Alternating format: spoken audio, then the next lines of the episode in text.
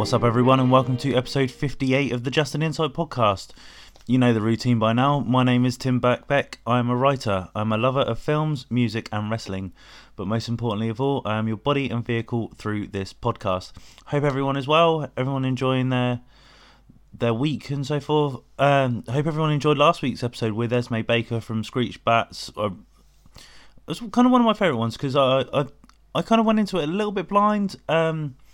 than I usually do, because a lot of my guests I either know personally or I know uh, a bit more about, but Screech Bats were a fairly newish band to me, and yeah, it was it was it was an eye-opener, so I really enjoyed that one. Um, I'm going to keep this intro pretty short, because uh, I'm pretty tired, so I still have to edit all this together, um, and again, I haven't really got a whole lot to report to you. My life's been pretty boring recently, unfortunately.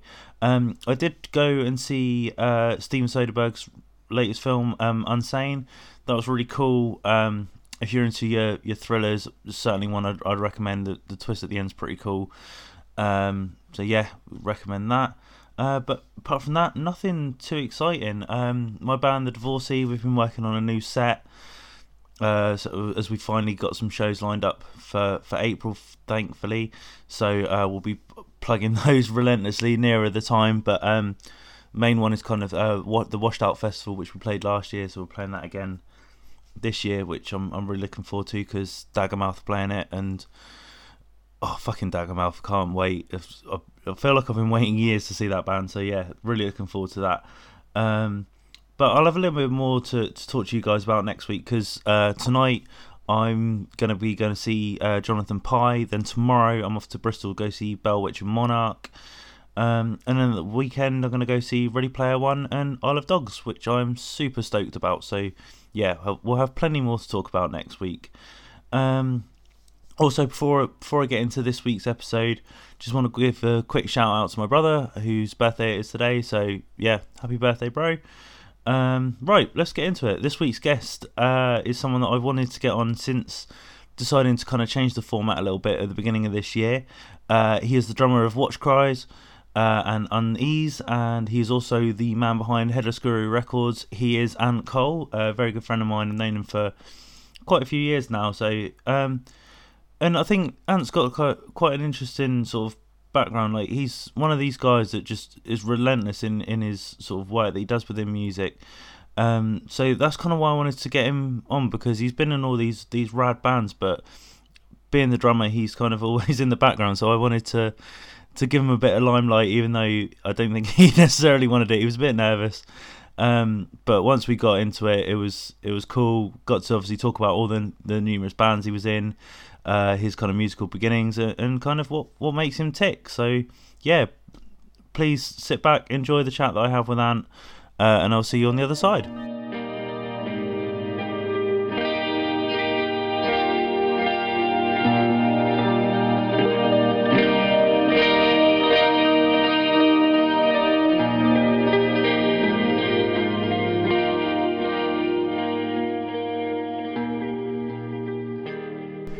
I'm sat in the lovely flat of uh, Watch Cries drummer and Headless Guru Records head honcho Ant Cole, with a nice lovely cup of tea, warming myself up.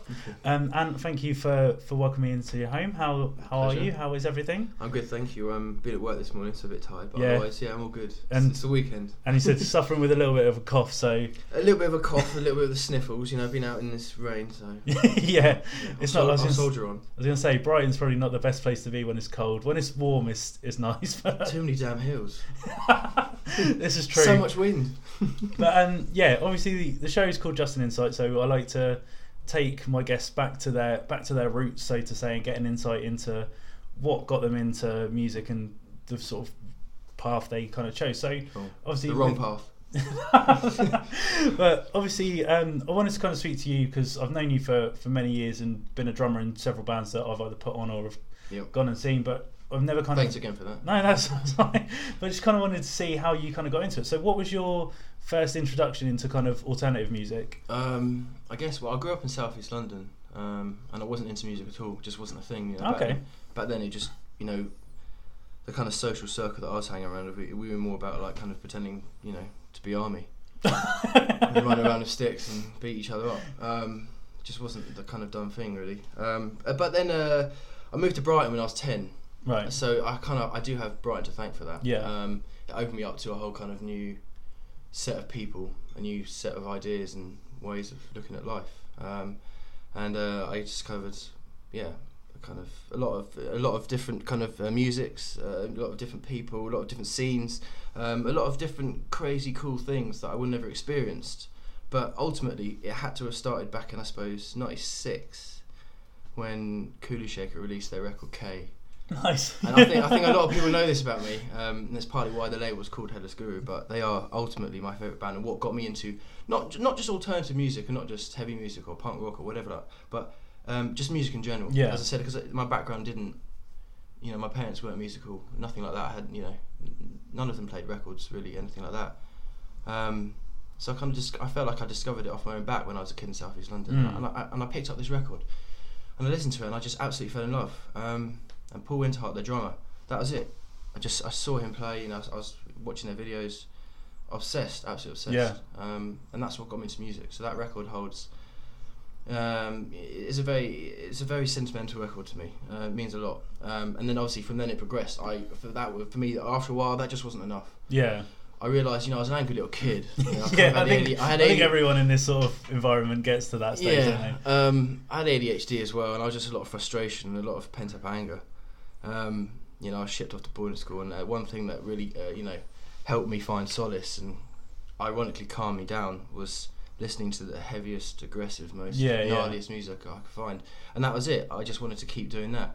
Um, I, but I've always loved a melody as well, mm. so um, you know, it's kind of something that I've always, I've always made sure I've never just stuck to one thing. Yeah, I've always been open to everything and anything because there's always. There's always anger and aggression in, in something. Yeah. In, in in everything, I think. And how did that... Because you said, obviously, the, the drummer from Kula Shaker was sort of someone that you sort of heard and was like, that's kind of it for me, put yeah. put on that path. But so how did you... Was, was drums always something that, that you'd yeah. kind of... Yeah. Or did you sort of start with that, experiment with other instruments, or was it always drums for you? It was always, it was always drums for me, always. Um, I've always said, if I'm not hitting drums, I'm hitting people. So... Fair um, enough. Basically, it's it's it's my therapy. Yeah. Ultimately, as a kid, I just as soon as I saw that and realised that not only could I be like aggressive, but I could be constructive. Mm. Um, and uh, it, it just opened my eyes up to everything. I was ten years old. I, I turned around to my mum. I was like, I want drum lessons. Yeah. Like, and she, you know, she was just like, yeah, let's sort it out. So I was ten years old on my first first drum lesson. Sat down in front of a snare drum. You know, being shown how to go right, left, right, left. I thought it was, after that, I, I didn't think. I kind of lost hope. So next week I took in, what was it? I can't remember what record I took in. I was like, I want to learn how to play this, and that was it.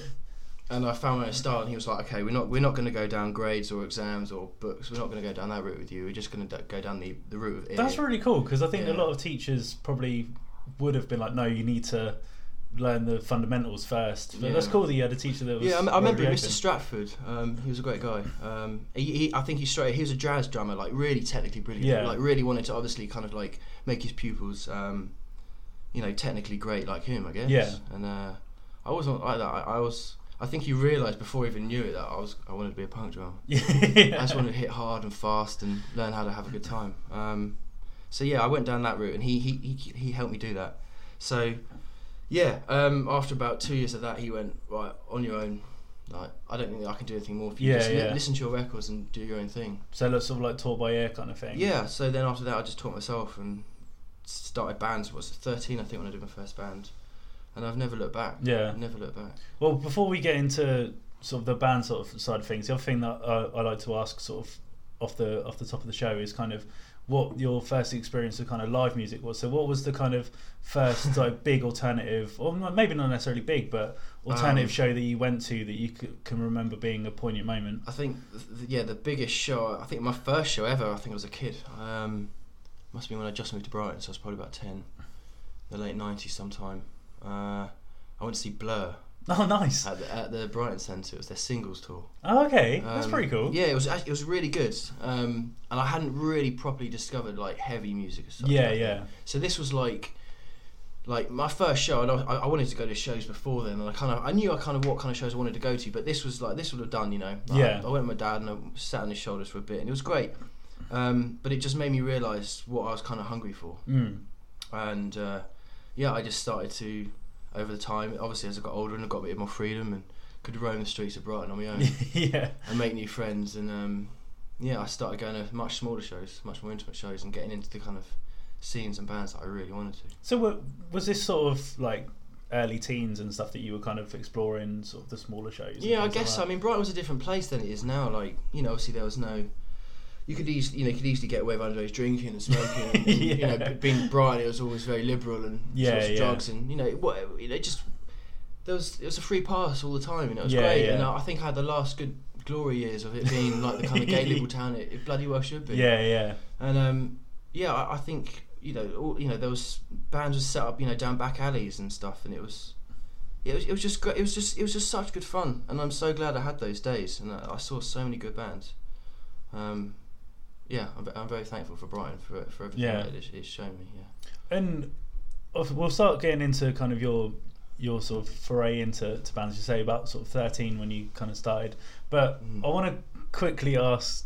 This may not be something that I'm very familiar with, but technique-wise, because I think something that's always fascinated me with sort of punk hardcore drummers, whatever you want to call them, is speed and things like that. And I think you're one of the drummers that I know that can hit a drum kit ridiculously hard but still sort of keep a really good sort of tight blast beat and things like that. Thank so you. Like, was it just a case of kind of practice makes perfect to kind of get that speed of, um, of playing a blast beat and things like that? How, yeah, how do you kind of build that up? Obviously, yeah, obviously the more you do it, you know, the better you will become, the more natural you'll become, the more the more muscle memory will become. That if you, it, I've always th- I've always said that as soon as you stop thinking about it, then you play it. Yeah, yeah. Um, but I would say one trick for me is is buy really big, thick sticks. yeah, okay. Because, you know, people say, oh, why, you know, why are you using them? Like, oh, you know, use a five B or use a five A or, or a seven B. I was like, no, no, no, no, no. Yeah, you can get more technique and flair, but I'm not going to sacrifice that. I'm going to I'm going to ma- I'm going to force myself to make sure that I can still play, you know, fairly technical stuff if I want it, but on really powerful sticks, so yeah. I can still get that power. Mm. Um, and I, you know, that's why I shred my hands to pieces and, you know, get blisters and bleed and get calluses, and you know, it's it, that's it's all part of it for me because I wanted to train myself to kind of be able to do that. Yeah. Yeah. I, I, I take pride in the fact that I can, I can continually hit hard whilst kind of doing the speed.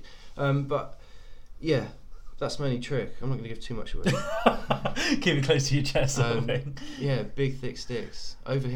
You know? Yeah, yeah. Overhit, no, that's cool. Every time. But um, so yeah, let's get into kind of your, your first sort of introduction of, of playing sort of music yourself. So you you said first band about sort of thirteen. So what what was what was that band? Yeah, that was with um with Paul.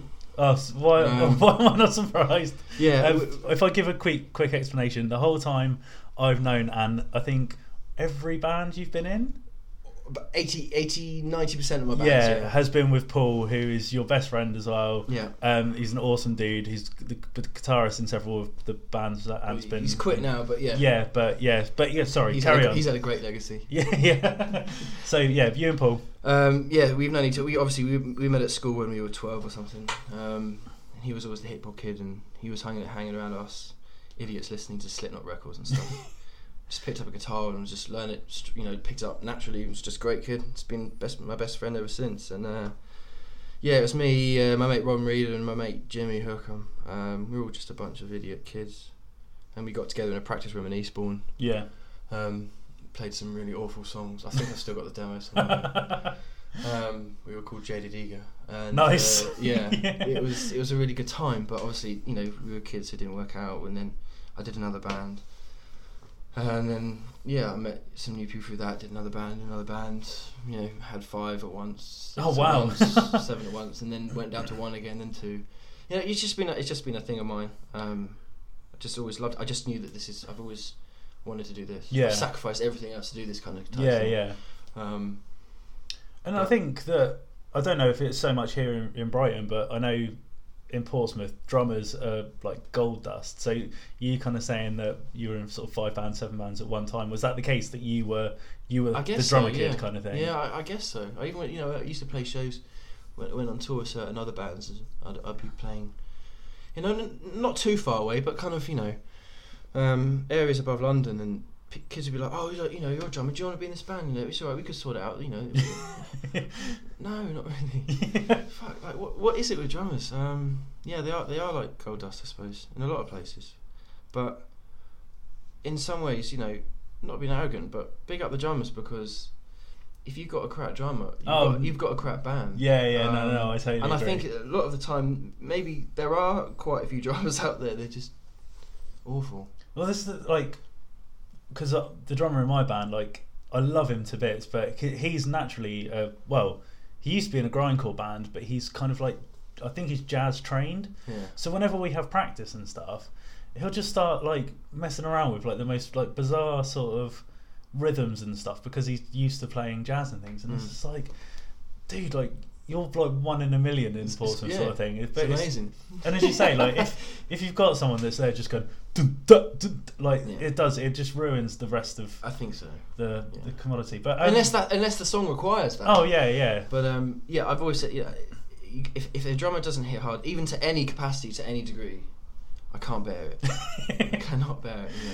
Well, because obviously we met when you were still in uh, Dope Fight was still a thing. So yeah. Before we get there, was was were you kind of in bands that were doing tours or anything before Dope Fight? Not really. No, I, I suppose Do- Dope Fight for me was the first band that kind of opened me up to kind of maybe, you know, doing it a bit more properly. Mm. You know, um, rather than just keeping it local. Yeah. You know, we started spreading our wings a bit. Um, so it gave me the taste for that as such. Um, I was in bands, a lot of bands, um, different kind of bands, um, uh, but yeah, I think it was Dope Fight. I think it was the one that kind of opened my eyes up to kind of the more, the underground heavier scenes. Yeah. Um, but before that, yeah, I was doing I was doing a fair amount of stuff. You know, t- I toured Germany with a soul band and oh wow, did did a few kind of different things. But Dope Fight definitely was the one for me that yeah ma- made sure that uh, it was the, it was the heavy scenes and those kind of people. Yeah. I fell in love with. Yeah. You know. So, what? Talk me through like your first sort of touring experience. Obviously, what was that like for you? Kind of hitting the road for the first time, going places that you hadn't been. Amazing, because to be honest, like we we didn't even do- start Dope Fight uh, seriously. Oh, okay. Like, we had no intentions to do to be a, an actual proper band. we, we, we were in a kind of rap punk band at the time called Saint Frank Cartel, where Paul was rapping. Oh, nice. Oh, mate, uh, I want to hear that. um, and, and it's really good. Like we, you know, we wrote a twenty-track album, and I think it was like nine minutes long or something. Brilliant. Um, and it was really good fun, and we we kind of we really wanted to do that. And just off the side, like I remember at the time, Stone was kind of taking off. Mm. Um, when was this? Back in like two thousand eight, I think it was two thousand nine, and we just started like one time at practice jamming some stoner riffs. Like none of us were really that, you know, that heavily into it. Yeah. Like, we liked it, we enjoyed it, but we weren't really that into it. You know, we were punks. Yeah. Um.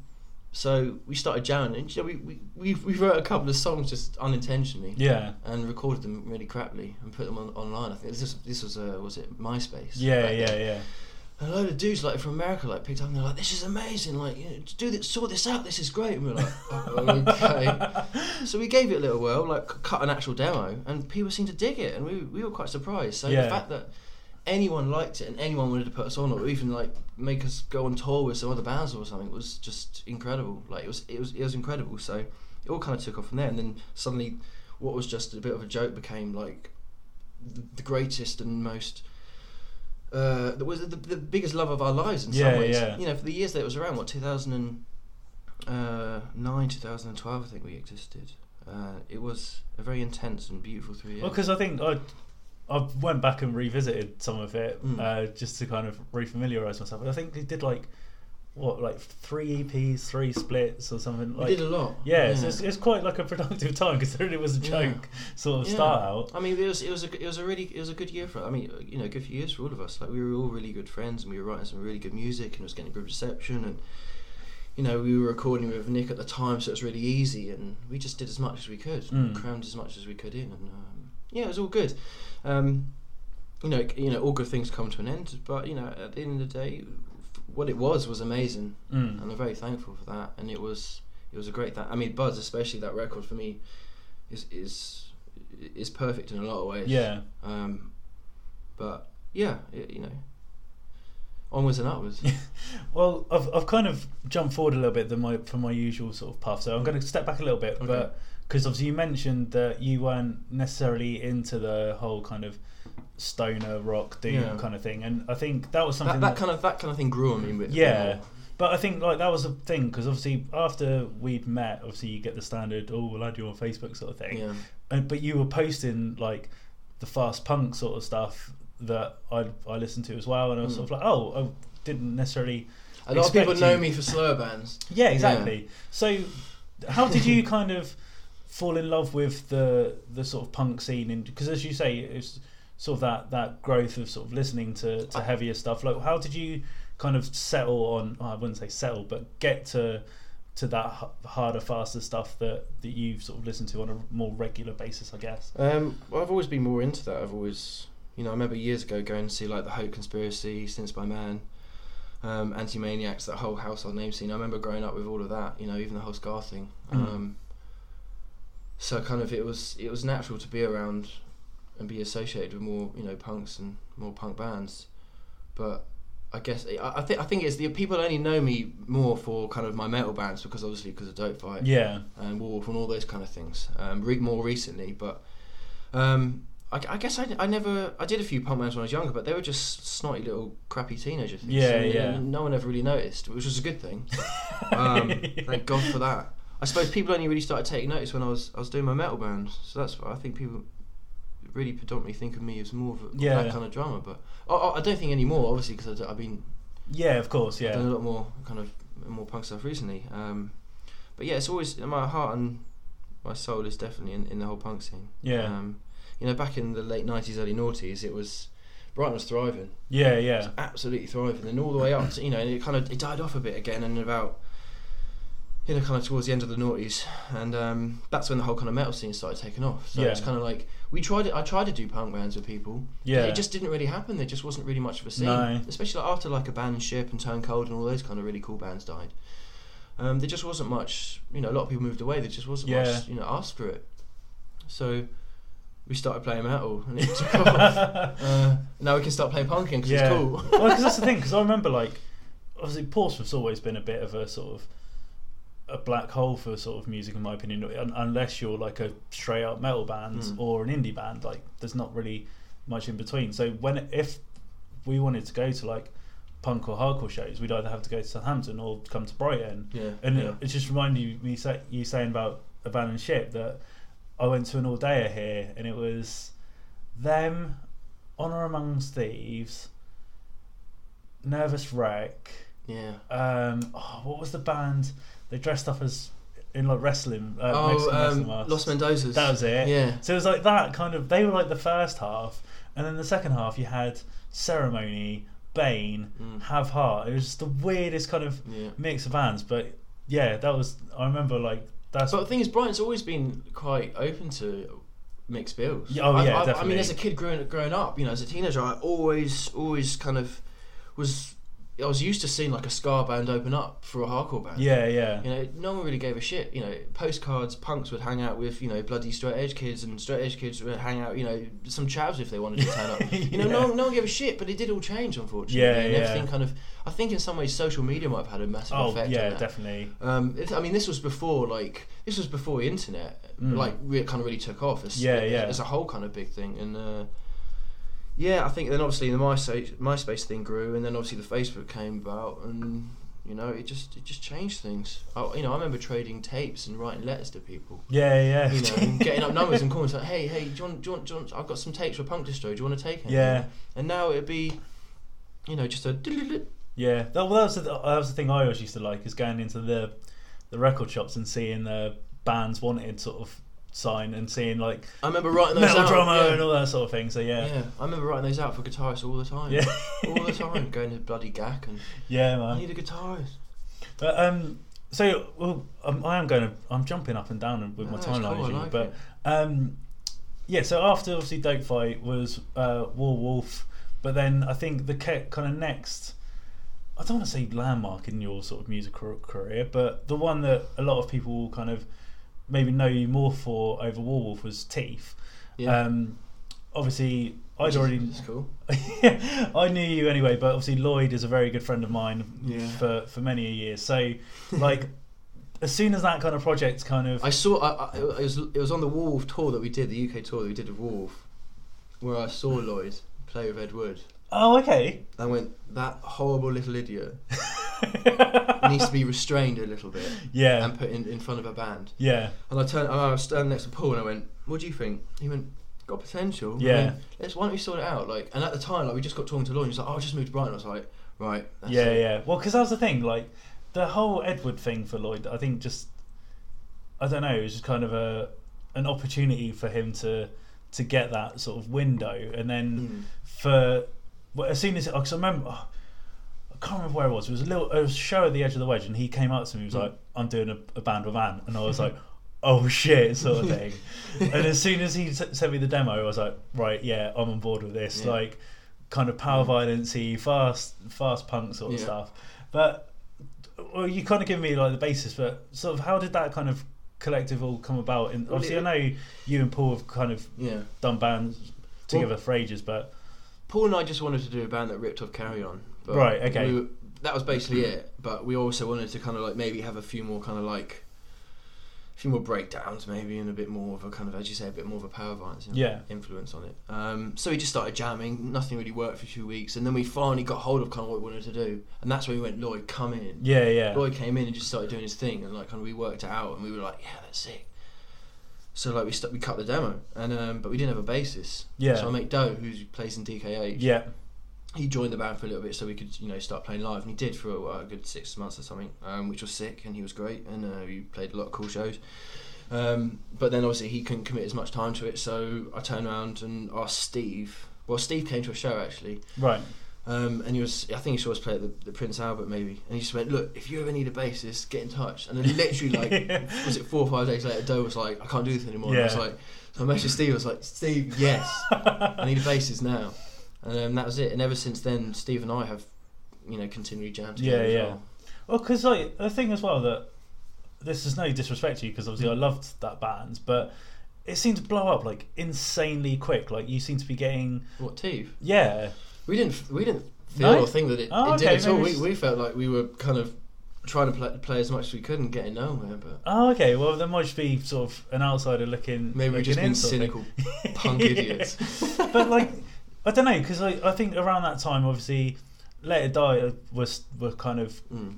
well, I know they're still going, but bands, they were yeah. they were getting around. Razor Teeth, You Guys, so there was kind of like that that sort of weird little click that there was sort of, sort of like You Guys from the south, uh, Let It Die in the Midlands, Razor Eaters up up yeah, north, yeah. that you'd always kind of see running in the same kind of circles, sort of mm. thing. So good times. Uh, yeah, but that's what I was going to say. Like, think, how, how was that kind of? Because I think. For me, that was one of the one of my favourite times in, in U K hardcore of recent. That there was yeah, that definitely. Sort of dark hardcore sound that sort of represented kind of our age group. So how was that kind of being in that and sort of touring around with those bands? That was that was a, a great time to be alive. yeah, I mean, you know, um, Lloyd was absolutely nuts back then. It was very yeah. exciting, and um, no, it was interesting. I think Teeth was what. Um, Two years, three records, exactly fifty shows. Oh wow, really? Yeah. Um, so that was our tiny little legacy that we left behind, but it was a very intense legacy. Yeah, yeah. You know, a lot of blood and a lot of it, lot of, a lot of it crazy, a lot of crazy nonsense. Um, but no, it was really, really good time. Really, you know, a lot of good people doing a lot of good music at that time. It was really exciting, but it did. It, it suddenly seemed to stop, which was yeah. a shame. It did, it did. But as I said, for about two years. When was that? What two thousand? No, twenty fourteen, twenty fifteen, yeah. something like that. Yeah. Um, it was it was a really really good time. Yeah. Um, but you know, but hey, what can I say? Out, of, out you know, I, I'm no one to judge or moan because out of every band and out of every dead scene becomes a, a new band and a new scene. Yeah, yeah. And there is so much good stuff out there at the moment. Yeah. You know, like currently the talent and the people and the punks are incredible. Yeah. Like it's, it's awesome. So. And something else that I wanted to touch upon with Teeth was. Uh, playing temples. Oh. The yeah. Obviously, I think. Did you open the whole thing? I it was a fantastic now. experience, but almost a very tragic experience. Oh, um, really? How come? Well, it was. We opened the whole thing up. Like, yeah, yeah. We were, we opened up on the main stage, which was, which was great. You know, we were honoured to, you know, asked to be, to be asked to play that festival. Yeah, yeah. But let alone then open it up as well on the main stage. But the problem with that is that we had to strict, obviously, because it's a big festival. Yeah. Strict. You know, set of um, times we had to stick to. So we had to go on, unfortunately, and no one got through the queue. Like yeah, yeah. Because I remember like, we it, were one of the first people in because we were quite we were like we need to go yeah. see our mates sort of thing. Um, and it was great. Obviously we had you know we had a few people there, but and obviously, you know being a punk band, we you know we had our set was what eighteen minutes. Yeah, if yeah. that. So by the time and we, we said to them like we can't go now cause, like we got half an hour slot, but we only want to play like.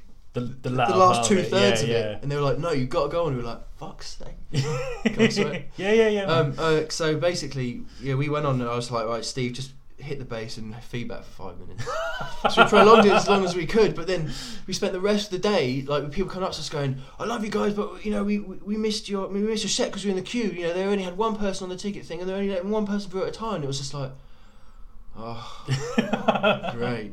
But you know, other than that, it was fantastic. Yeah. You know, we had a you know, it was that those two years. I think I could write a book about those two years more yeah. than any other band I've been in. That's pretty cool. But for for you, like, how was that experience being? Because uh, correct me if I'm wrong, but I can't imagine you've been on a stage that big before. It was weird. We uh, it was uncomfortable. Yeah. It didn't feel natural, and we, we, we just cracked on. We just we got heads down and did what we do best. But uh, we were swallowed alive by that. Yeah, place. yeah. You know, it was a massive big. You know, we, we prefer floor shows where yeah. people kind of are, are getting in our faces. Yeah, we prefer that, and uh, this was this was. It, I mean, it was exciting and it was good. I'm honoured and I'm privileged, and I'll, I'll take the opportunity whenever I can. Yeah, yeah. Um, but it is uncomfortable. Yeah, you know, I won't say that I'll ever be comfortable in that position. Um, so not going to be getting any Joey Jordison high rises. No, because ironically, down. I actually think about my playing when I'm in a place like that, whereas normally I wouldn't ever think about my playing, and I don't want to think about my playing. No, that's fair enough. You know, I just want to do it. um, and I think it was around this. Well, for me anyway, it was around this time that I noticed that you would sort of start doing the, the Headless Guru stuff. Mm. So, where where did that kind of come from? Was that just some like a a pet project that you've always kind of wanted to do, or how did you kind of decide? Because obviously, I I done a label yeah. for a little bit, and it's yeah. it's hard work. Like, it is, yeah. So, and you've obviously not got wife, kids, yeah. job, and all that. So, yeah, what? Why did you want to do that? And was well, it? I haven't killed it off yet. Yeah. Um, but I'm not doing much of it. But I did, you know, for the last what three years, I did do quite a lot of it. I've released twenty-eight records. Yeah. Um, and had a oh, good... which reminds me, I need to pick up one off you before oh, I leave. You can have whatever records you like. Um, but yeah, so I mean, it's it's something that, like you say, there's a lot of trials and tribulations yeah. with. Um, sometimes a lot of regret. Yeah. And sometimes a lot of um, a lot of hardship and annoyance. But uh, a lot of the time, it, there's a lot of benefits, a lot of pros to it. You know, I've met some great people through it. Yeah. And, you know, ticked a lot of stuff off my bucket list and had a really good time. Um, But it all started, I guess, again, in some ways, it was, again, it was Dope Fight. Like, we started releasing our own records. Mm. And I just thought, you know, and I saw a lot of friends do it, and I thought, you know, do you know what? Sometimes when you're in a band, I don't want to be going around asking people all the time, can you listen to a demo? Can you play yeah, a demo? Yeah. Or can you, can you check out my new band? Can you do this? Can you do that? And I didn't want to do that anymore. Um, so I just thought, do you know what?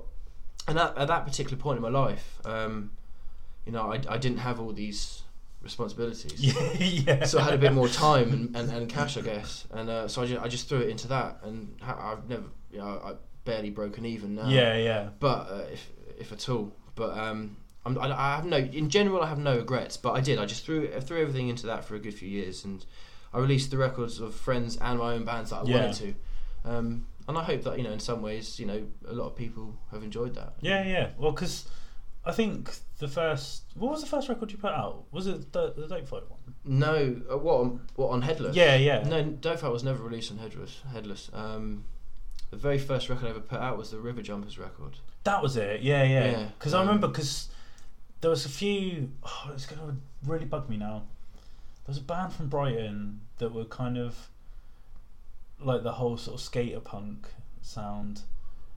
And I've checked them out, and then you put out their record. But it's oh, Hellwinners. That was it. Yeah, yeah, yeah. yeah. That's that's Max and Trist, who I was in a band with. We did Sizzlack together. Yes. Oh, yeah, yeah. I forgot about that. Yeah. yeah. So they did that band um, for a while, which was great. They were called Mother Tongue or something else before that. Yeah. Um, but then that all fell apart, and because uh, I worked with Max. Max is a fellow postie. Right. He, okay. He's the drummer in River Jumpers, but he also oh, play, he also plays okay. bass. So we worked together, and we were good friends. And he was like, "Look, dude, do you want to do a band?" I was like, "Yeah, but I only play drums," and he was like, "Well, I'll, I'll play bass then." Yeah, yeah. So then we formed Sizzlack and did all that, but um, yeah, Hellwind is his old band. Yeah, because they're, they're really cool. Because I remember we, this is when I was still with Fiona, we came out to Brighton just for the day, and they were playing a show at the Hove and Ruin. Yeah. So we're like, oh, we'll go check them out. Check them out. And then I think the next day you were like, oh yeah, I'm putting out their, yeah. their record. It's just yeah. a really sort of bizarre yeah. chain of events. No, they, they're good friends of mine. That's that's why that's kind of why I started there, was so I could release friends of mine's records, yeah, yeah. you know, because like, and they were struggling. They were like, you know, oh, we just cut this cool demo. I listened to it. I was like, mate, this this this demo's sick. Yeah, yeah. Like this need this needs to be get. You know, who who's who's putting this out? No yeah. one. Oh fuck it, I'll do it. You know, like why not? And I, I just took the plunge with a lot of things, and yeah, I'm glad I did. Some things I took the plunge with, and you know, hey, but that's that. Yeah, that's, yeah. And I'm sure, as you know, that's that's what it's that's all about. That's it is, yeah. But that's that's punk rock. It's all a gamble, and that's half. You know, that's half the the mystery and excitement about yeah. it all. Well, because you brought it up, and it's a band that I completely forgot you were in, is Sizzlak, obviously. Yeah. Um, kind of a bit of a different band that people would be sort of necessarily associate you with. Um, yeah. But how was that? Because again, it didn't have exactly the longest shelf life, but it was cool for, for the time it was around. And yeah. you did a couple of tours and weekenders and stuff. Yeah, we so put how was two that? records out. Um, yeah, we had a good time with that. I mean, it's fun. I've always wanted to be in a pop punk band. Okay. Or like a kind of just a fast melodic kind of. Yeah, yeah. Um, skate punk band, or, you know, something along those lines. You know, basically a band that I've always said to, like, that's how me, Max, and Trish started off. We just said, oh, let's rip off Iron Sheik. Yeah, oh, nice. So we, yeah, so we yeah, did yeah. Our, our worst, best representation yeah. of being three English idiots ripping off Iron Sheik. Yeah, yeah. Um, and that's what it was. But I mean, I've, I've I've always been into everything from, you know, from soul music to, to punk music to um, to metal music to hip hop, everything. You know? And I've always wanted to make sure that I kind of drum as in as many bands as I can, yeah. as many genres as I can, yeah. as much as possible, just on a purely selfish level. Yeah, yeah. I just want to push myself and see if I can do it. Yeah. Um, so that's so that for me, since that was an opportunity to kind of do that. Um, it's the first time I ever went in the studio and, you know, recorded drums in a certain way and yeah. you know, did things in a certain way and wrote songs in a certain way. But it was it was really interesting. Mm. Um, I'm very thankful for all, for all my experiences, and yeah, you know, everyone's always been really great. Yeah. Know? And before we get on to what you're doing now, obviously, mm. Watch Cries, something that I want to ask you about is kind of how, obviously I know it probably changed from band to band, but your sort of writing process for, as, as a drummer, because again, going back to, to our dr- drummer, he kind of feeds off the riffs that the guitarists are kind of do, and then sort of it builds mm. from there, works with the bass and so forth, but every so often he'll come into practice and yeah. be like, I've got this rhythm, or I've got this feel. That yeah, I, I think would. Do that. So yeah, just kind of wanted to I'm see a bit what more your process. Yeah, yeah. Um, I kind of like, if a guitarist wants to turn up with a riff or an idea, that's fantastic. That's yeah. brilliant. Um, but I won't wait around for that. yeah. Like I'll always have a million and one things in my head. Yeah. Um, so when I kind of I'll sit down and try and get a, a better idea of what I want, implement it, and kind of I'll actually hum it into my phone. That's how I do it. Oh, like, okay, that's pretty cool. I write songs or structures or ideas or beats or rhythms or whatever into my phone, you know, boom, boom, boom, boom. Yeah, yeah, yeah. So I won't, I won't go into it now, but that, that is kind of what I do. Anyway, so I'll turn up and I'll go, right, I've got this, and I kind of have an idea for if I, I can't play guitar or anything yeah. else, you know, for any, you know, for love nor money. uh, just just won't happen, but I, I, I can hear riffs, so I kind yeah, of, as, yeah, as best as I can, try and turn them what I want. And I'm really bad at it. I'm really awful, and that's why Paul was fantastic. That's why I think we've always been together in yeah, bands, yeah. and you know, because I could just go, Paul, I wonder if he goes, no, no, no, no, no, no, no, no, and he go, oh, okay, you mean like, dun, dun, dun, dun, dun, dun. I'll be like, yeah, yeah, that's, yeah, that's exactly actually what I meant. You know, I that's just, cool. Just couldn't really couldn't portray it in the yeah, right way. Yeah. Um, so yeah, yeah, I've, I think. It's an. It's definitely both. It's it's it's whatever guitarists want to bring and whatever I kind of bring to the table. Yeah. And we'll dice it up, chop it up, and you know, no one's precious anymore. Yeah, you know, yeah. In certain bands, people have been. In certain other bands, people don't care. And it's it's sometimes too much that way, sometimes too much that way. But with Watch Cries, I definitely feel like we got a really good balance. Yeah. Even though now we've got a new guitarist in it, um, we haven't actually started writing yet. But I feel like there's there's a nice there's a real nice balance. Yeah. Back, you know, no one. No one cares. Yeah. You know, no one cares. No one's precious about their ideas or, or whatever. It's just, can we get what we want? Yeah. Well, obviously, we'll, we'll come on to, to Watch Cries now. So, you, again, I know it's you, Paul, and well, Steve, Steve's in Watch Cries as well. Steve's always yeah, been so, in Watch Cries, yeah. Yeah, so you three again, but a, almost like a different sort of variation. So a, a different, basically Teeth, but with minus Lloyd. Yeah. Um. Yeah. So, but how how did that kind of conversation, what, because obviously um, well, it's I, still sort of got that sort of blast beaty fast hardcore well sound, actually but... it was it was after Teeth I was in another band called Time Waster yes yeah um, which was with Rudy, and it was basically he was on vocals, so it was Teeth again, but with minus Lloyd with Rudy, and then that didn't work out. Um, and I was talking to Nats at the time. I think we were, I can't remember what show we were at. We were, I think, standing outside sort of some venue in, in Brighton. I was having a cigarette and I was talking to Nats, and she was saying that, you know, she's she just quit Torpor at the yeah. time, and she hadn't got anything, you know, going. And I was just like, look, you know, like I kind of I'm cutting this record, but I'm not sure it's working out. And she was like, um, well, why don't why don't I give it, you know, give it a go, give yeah. it, give it a whirl, and see, you know, have a little jam. So we had a little jam. What we were doing currently then wasn't right, and we went, hold on, hold on a minute. What you, what your voice is, yeah. what you do is, it's so cool that we're gonna write to that. Yeah, like that's cool. And we, we fucked off everything we did. Yeah, we spent a year writing a record, and we just mm. sacked it all off, and uh, we started again from scratch, basically basically writing around Nat's vocals. Yeah, um, they were so dark. We wanted to write really dark music. That's cool. Really like... gnarly music. So we kind of did that, and um, yeah, so we jammed. It didn't work out, and we knew it wasn't right, so we, we fixed it and. After a couple of attempts, I think, yeah, I think, I think we well, we got the demo. Yeah, so, yeah, yeah. So was it a case that Nats kind of just came to the table with, with vocals and then said like, this is the, yeah, the theme almost? I've never had a band like that. I've yeah. never had a band where someone's gone, this is my voice, and, I, and I've gone, yeah. holy fuck, these riffs are no way dark enough. Yeah, yeah. I've never done that. I've always gone, this, these are the riffs, or these are the beats. This is the structure. This yeah. is this is how the things are. Like your voice is just like the fucking cherry on top. Like yeah, yeah. I've never, you know, being a drummer, I suppose I'm biased. Like I, I don't really listen to lyrics. They're the last no, thing I no, listen no, to no, sometimes yeah. on, on most records. Um, and you know, the like vocal vocals, they just they've never really, they don't stick out too much for me. Um, so they've always been kind of like additional yeah. afterthoughts yeah. in some ways, which is. I'm almost ashamed to admit, but they kind of in most bands that's how they always are. We always we just no, write I, we write riffs, we write music, and I then totally vocals agree. We throw on like, top. Because that's like when we're practicing. Yeah. I almost take a back seat when the guys are writing because I think right, you do the structure of the song, and then I can yeah. jab in but, um, that way sort of. But thing. Nats was different. She came about and she went right. Norm, not didn't di- she didn't dictate, but she conducted us, and, and kind of like, we were like, ooh, not used to this. Yeah, like, yeah. Hold on a minute. These are great ideas. Wow, yeah, yeah. Why don't we like not? Why don't we get out of our comfort zone and see what we can do? And literally, what Watch Cries is the amalgamation of three idiot punks being pushed to play really dark, fairly technical music yeah. that we wanted to always do. And in some ways, thanks to that, she she pushed that out of yeah. us. So and because I don't know, like again, it might be just from an outsider kind of looking in, but the the reception from for what you guys are doing has been really sort of. Like re- receptive, like I think there's been it's been great so far. Yeah, there's been quite a yeah, bit of really buzz surprising. It's lovely, yeah. So like for for you being in, like not changing up your style because I think your drum style is still very Ant Cole kind of thing in it, but but like having that kind of almost I don't know like P R push. Not to say that that's been the case, but like with with the album. There was when that came out. There was a lot of people sort of buzzing around that. So how was that kind of from your perspective? That was lovely. I think. I mean, obviously, you know, we got Hurley Raw to thank for that yeah. as well. Um, you know, they helped us out with the, the E P and, and the album. Um, I released everything physically. And yeah. They kind of. They released everything digitally. Yeah.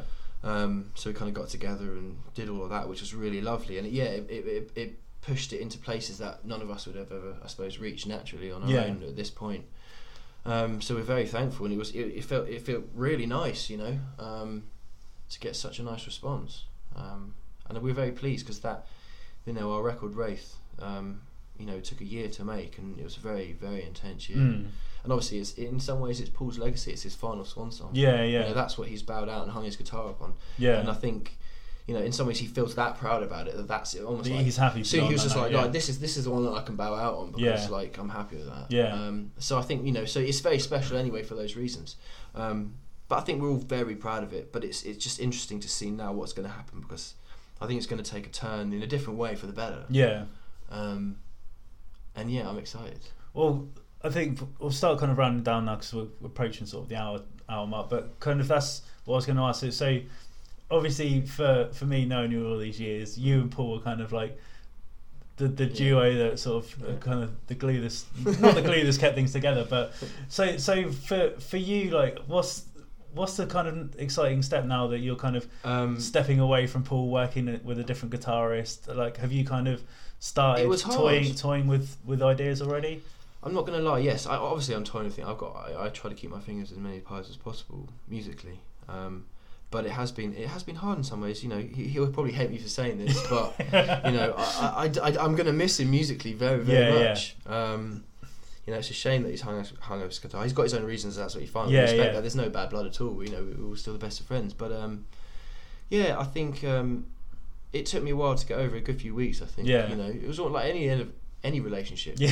you know, I had to kind of compute it, but once I got my head around it, I'm, you know, I'm happy with it now, like, you know, he's happy, I'm happy, it's all good. And and um, Maud, who's now the guitarist in Watch Cries, yeah. is, is is another Eastbourne boy, he's a good friend of ours, you know, we've known him for years, and he's amazing. He's yeah. he used to be in the James Cleaver Quintet. Oh, okay. He currently plays in Bosque. Um, oh, so you got got a bit of a reputation then, which is he's, which is always he, good. he, he's he's a badass. Yeah. He's he's a good lad, and he's a sick guitarist, and he's picked up. He learned that whole record like. I think he sat down with Paul three times. That's nuts. Played it through, and now he got it. So now we've been jamming, and uh, yeah, he's the one. So that's cool. We're going to go on tour in May. Awesome. We're going on tour with Miners from Canada. Oh, sick. Um, who's my my good friend Nick, who's also another Eastbourne boy who emigrated to Canada a few years ago. Right. Okay, I didn't know um, that. Who he he basically Nick recorded all the Dope Fight records. Oh, okay. Nick Kinnish, he's a great guy. Yeah, runs yeah. Serafina Studios, and we've known him for years, obviously, because he's good friends with you know, Steve and yeah. Maud and all you know all, all of us. Like we've all been friends for a long time, and he then moved to Canada after almost after we cut that that Dope Fight record. Right. Okay. Because um yeah, it was almost straight away after we did Buds. Not not short, shortly after yeah. we moved away. So then that's why Warwolf we flew out to Canada to record those records. Oh, I didn't know that. Yeah. That's cool. So all the Warwolf stuff was recorded with him in Canada, and he started Miners. When we were out there, he had he'd just got Miners on the go, and right. I released their demo tape on Headless. Yes, as well. yeah, yeah. Um, and they're a really good band. You know, you know. I mean, they've had a, numerous lineup changes now. Yeah. The, the current lineup that it is now, I've never actually met all of it, yeah. all of them. But um, it's it's the lineup that works. Yeah, yeah. And has put out one of the sickest records. Yeah. Ever. And so we're going on tour with them boys. They they're flying back over this way in May. Um, so we got a week long with them. That's cool. All over, which will be really fun. Um, so yeah, both of us, and they were also their record was released on Hurley Raw. Yeah, yeah. So it's going to be a bit of a Hurley Raw tour. That's cool. Um, so that's really exciting. And then after the, after we've done that tour, we're going to get more knuckling down in the studio and get and see what get riffs you can fire at us. Awesome. And we're going to start writing a new record. And nice. See what ha- happens. But um, also got another new band on the go, which oh, okay. I'm probably why, not, why am I not surprised? Um, I, I can't. Well, we're we're recording next month. Oh, okay. Um, I'm going to say it, it's with Dean. Oh, okay. Oh, I think he's mentioned this actually. Yeah. yeah. So last time I saw him. Me and Steve from Watch Cries yeah. have teamed up with we teamed up with Dean from Witch Cult and Lloyd from Teeth, yeah Never, um, and we've basically formed a really gnarly D-beat band. Yeah, I remember. Um, Cause They're going to hate me for saying this, but hey, it's, it's going to get out there sooner than later. No, I was going to say, but um, by the time this comes out, it might already exactly. be. Oh, that's good then. So. Yeah, yeah, it's good. So basically, buy our demo tape. it's it's self-released. Um, so buy it from our Bandcamp when we make it. It should be made by now. Uh, there you go. But yeah, because I remember I saw um, Dean and Lloyd at uh, Exit Order show at the Calvin oh, Club, sick. Yeah, yeah. and he'd mentioned that you guys were, yeah. were doing something. So. That's cool. So yeah, yeah I've got that in the pipeline, which I'm really excited about. So basically, Watch Cries um, is hopefully gonna, you know, do some really cool stuff, play lots of shows, go on tour, release a new record, blah blah blah. And this new band, hopefully, we're gonna we go we'll record, pat our demo tape, play some new shows, and hopefully go on tour. You know, do all that, you know, usual punk rock shit. Yeah. You know, the usual fucking crap you do, and you waste your time and money being a dickhead. That's cool. um, How I like to kind of round this off, Ant, is yeah. I like to ask the guests that um, what their kind of favourite song is. But obviously, uh, we'll go with the current incarnation that you've got. So, uh, your favourite Watch Cry song, but with a sw- slight twist. So, what is your favourite Watch Cry song that you like to play live, and why? Oh, okay. Um, that's a good question. That's why I throw it in at the end. Yeah, I mean, the, I all, I have them perfectly in the set for different reasons. Right, okay. But I suppose my favourite song to listen to and play it has to be Severing Union. Yeah? Yeah, because it was a real it was a real niggly one to write. Okay. It took a long time. It was, I think it was the hard, I think we all almost I think Paul almost had a mental breakdown oh, trying, to, trying to write the end to that song. Um, but we got there eventually, and I just think it is. I'm very proud of it because it's one of the gnarliest things I've ever done. Yeah. Um. On record and live, it's so much fun to play. Yeah. Like when we get it right, um, yeah. it's it just feels so good to like kind of get that out. Yeah, yeah. Know? I feel like drumming wise as well, especially, I kind of do everything I would want to do in a song. Yeah, I kind yeah. of do as much as I can do, but without doing too much. Yeah. And likewise with all the riffs and everything, it, it was just a very intense song. Um, yeah, it's got to be that. Perfect. Definitely. Brilliant. And thank you very much. Thank you very much, Tim. That was awesome.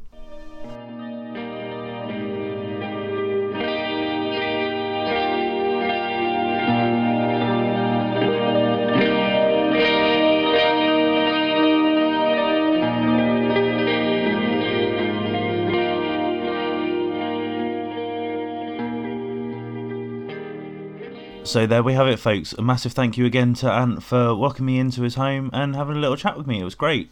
I had a really nice time, and it was it was just nice to kind of chat up, with, chat up, catch up with a mate. Really, um, as you can tell, Ant is an extremely busy man. So uh, you can keep up to, to date with all his bands and his label, what they're doing on, on the various social media platforms. Um, rather than me listing them all off like I usually do, I will put the uh, link. relevant links in the description of the podcast, um, but one thing of note, uh, the band that he's in, uh, Watch Cries, are going out on tour with uh, Miners uh, in May.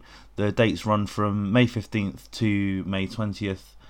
um, I'm kind of doing this on the fly, so I do apologise. I'm just getting the dates up for you now, but again, all the all the relevant links will be in the, the description. But yeah, they're doing uh, Bristol, Sheffield, Edinburgh, Hull, Oxford, and uh, my hometown of Portsmouth. So fingers crossed we'll get to play with them as well.